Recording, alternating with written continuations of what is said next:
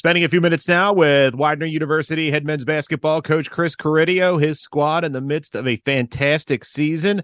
They are 23 and 4 and headed to the Division 3 NCAA tournament where they will host the first couple of games this weekend and they will open things up with Roger Williams on Friday. And uh, first of all, Chris, congratulations. And I know the conference tournament didn't end the way you wanted it, but really a phenomenal season for the program. How much fun has the ride been uh, getting to this point? Well, thanks for having me on, Matt. Yeah, it's been uh, it's been an unbelievably uh, fun season. We've had a great group, a great mix of older guys and younger guys. We played a, a really challenging schedule. It took us to Ohio to go to a tournament in Wooster. We played Hampden-Sydney, who's the number one overall seed in the tournament. Uh, and then we, we obviously played Swarthmore, who we play every year, and that's always been a great battle. And then we got chance to go to Florida and play some really good teams there. Uh, we played DeSales, who's having a great season. So we had we really challenged ourselves early with a, a really challenging schedule because we thought we were going to have a good team, and we won a lot of those games. So it put us in a really good position going in the league play in January. And we uh, we won a regular season conference championship uh, by one game over Hood. And you know, unfortunately, we lost in the conference championship to uh, to Eastern on on Saturday evening, who, who played a great second half against us. So you know, I think we we're really excited for the NCAA tournament. We realize that one game doesn't define who we are, so uh, we're really looking forward to hosting this weekend. Um, as you said, Roger Williams is our opponent. We're getting to, learn a little bit about them in the last couple days. Uh, and then the other two teams in our pod is a, is the current national champions, Chris Christopher Newport and uh, Hobart. So it's should be a fun weekend, and uh, we're, we're, gearing up for it. We've been uh, we've been practicing the last couple days, but I think today and tomorrow it really becomes more reality because it's, it's getting closer. You talked about coming into the season, you thought you had a good team. Like, what were your expectations? Like, where were you if I'm talking to you around Halloween? Like, what did you think this group was capable of? Well, I would be lying if I said, hey, we're going to be one of the top number one seeds in the NCAA tournament. That was a goal, but like until you see it or feel it, you don't really know. And we have a couple grad transfers on our team that didn't play with our team until this year. So we were trying to sort out roles a little bit early. Uh, you know, Dominic Dunn was our first team all conference player last year. He was a returner for us this year, and uh, and a lot of great other players on our team that returned. So we kind of built this team to be where we are. It's just it's you just don't know how it's going to unfold, right? So like we thought we had the talent. Uh, it was just a matter of trying to define roles and sort out how we really wanted to play and we had some guys coming back from injury from last year. So what roles are they going to fill? And it really just kind of slowly came together, you know, to the point where, you know, we were playing our best basketball in February and it was, uh, it was just fun, you know, and to see how things were landing. And I will say, like, it, at any level, but at our level too, it's really, you can make a schedule based on what teams did the year before. But sometimes it doesn't always pan out that that team is as good as they were the year before, or they may have injuries, or you know, but everything kind of fell in line for what we needed. Those teams that we beat had great seasons.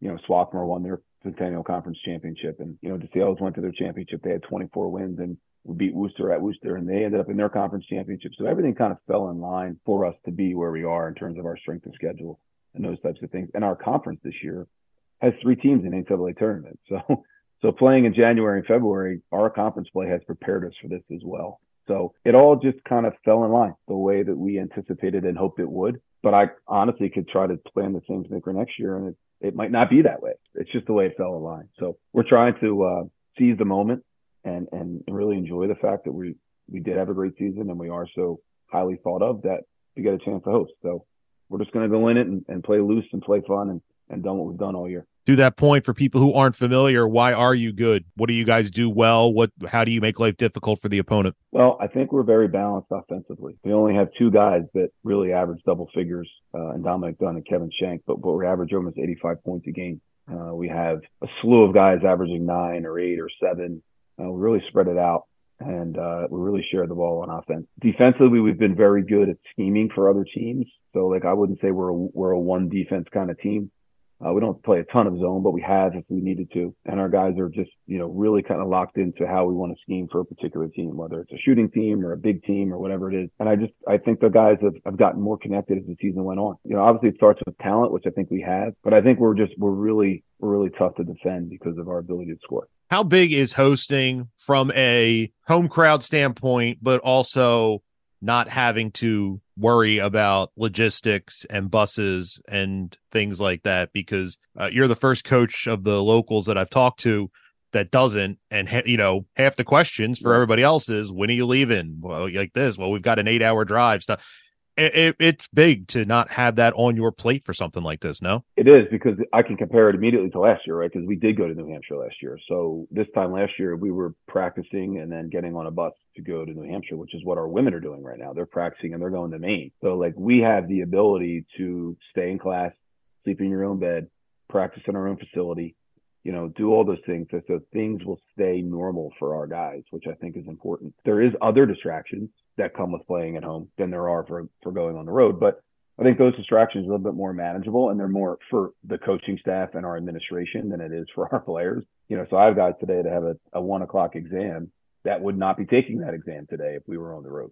So it's going to be a benefit for us, especially when we get to the point where we're in our own locker room and we're on our own floor and we're shooting in our own gym. So yeah, we, we think it's a huge advantage, which is why you want to get these these home NCAA pods when you get an opportunity. Let's talk a little bit about Roger Williams, Commonwealth Coast Conference, and it looks like they're a group that was up and down and kind of found the secret sauce for their conference tournament and ran the table. Uh, what do they what do they do well? What are they going to bring to the table on Friday? Well, they're a team that can really score as well. I mean, they got really hot going into their conference tournament. They won at Nichols, who was an Elite Eight team last year, and scored like 90 points. And then they, you know, they scored the ball again in their championship game against Suffolk. And like, I've watched a lot of their games, and they can really score it. And they're not just like a three point shooting team. They really spread you out.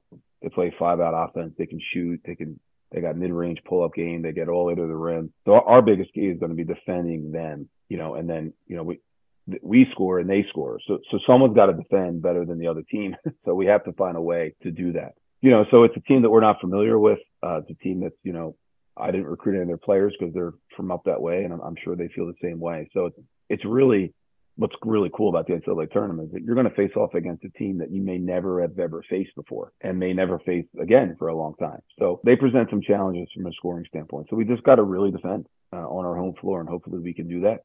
Uh, and if we see the ball go in early, then then, then hopefully we can score and, and be fortunate enough to play on Saturday evening. Kind of following up on that, if your group is to put a run together and string some NCAA tournament victories, what are kind of the top things consistently you're going to have to do to have success? Uh, well, we're definitely going to have to defend really well in stretches. Look, it's hard to guard really well for 40 minutes. Uh, you're not going to shut anybody out. We understand that. And when you're playing against teams that are all this good, you just want to have these really big pockets of defending. And offensively, we want to make sure that we're we're staying crisp and we're still sharing the basketball, um, and we're make just do what we've done all year on the offensive end, and then free throw shooting. You know, in big games, it really is going to come down to who makes free throws at the end of the games. Uh, and we're fortunate we shoot like 73 or 74 percent from the free throw line as a team. So if we can put really good stretches of defense together and continue to share the ball on offense and make our free throws, I think uh, I think we have a chance.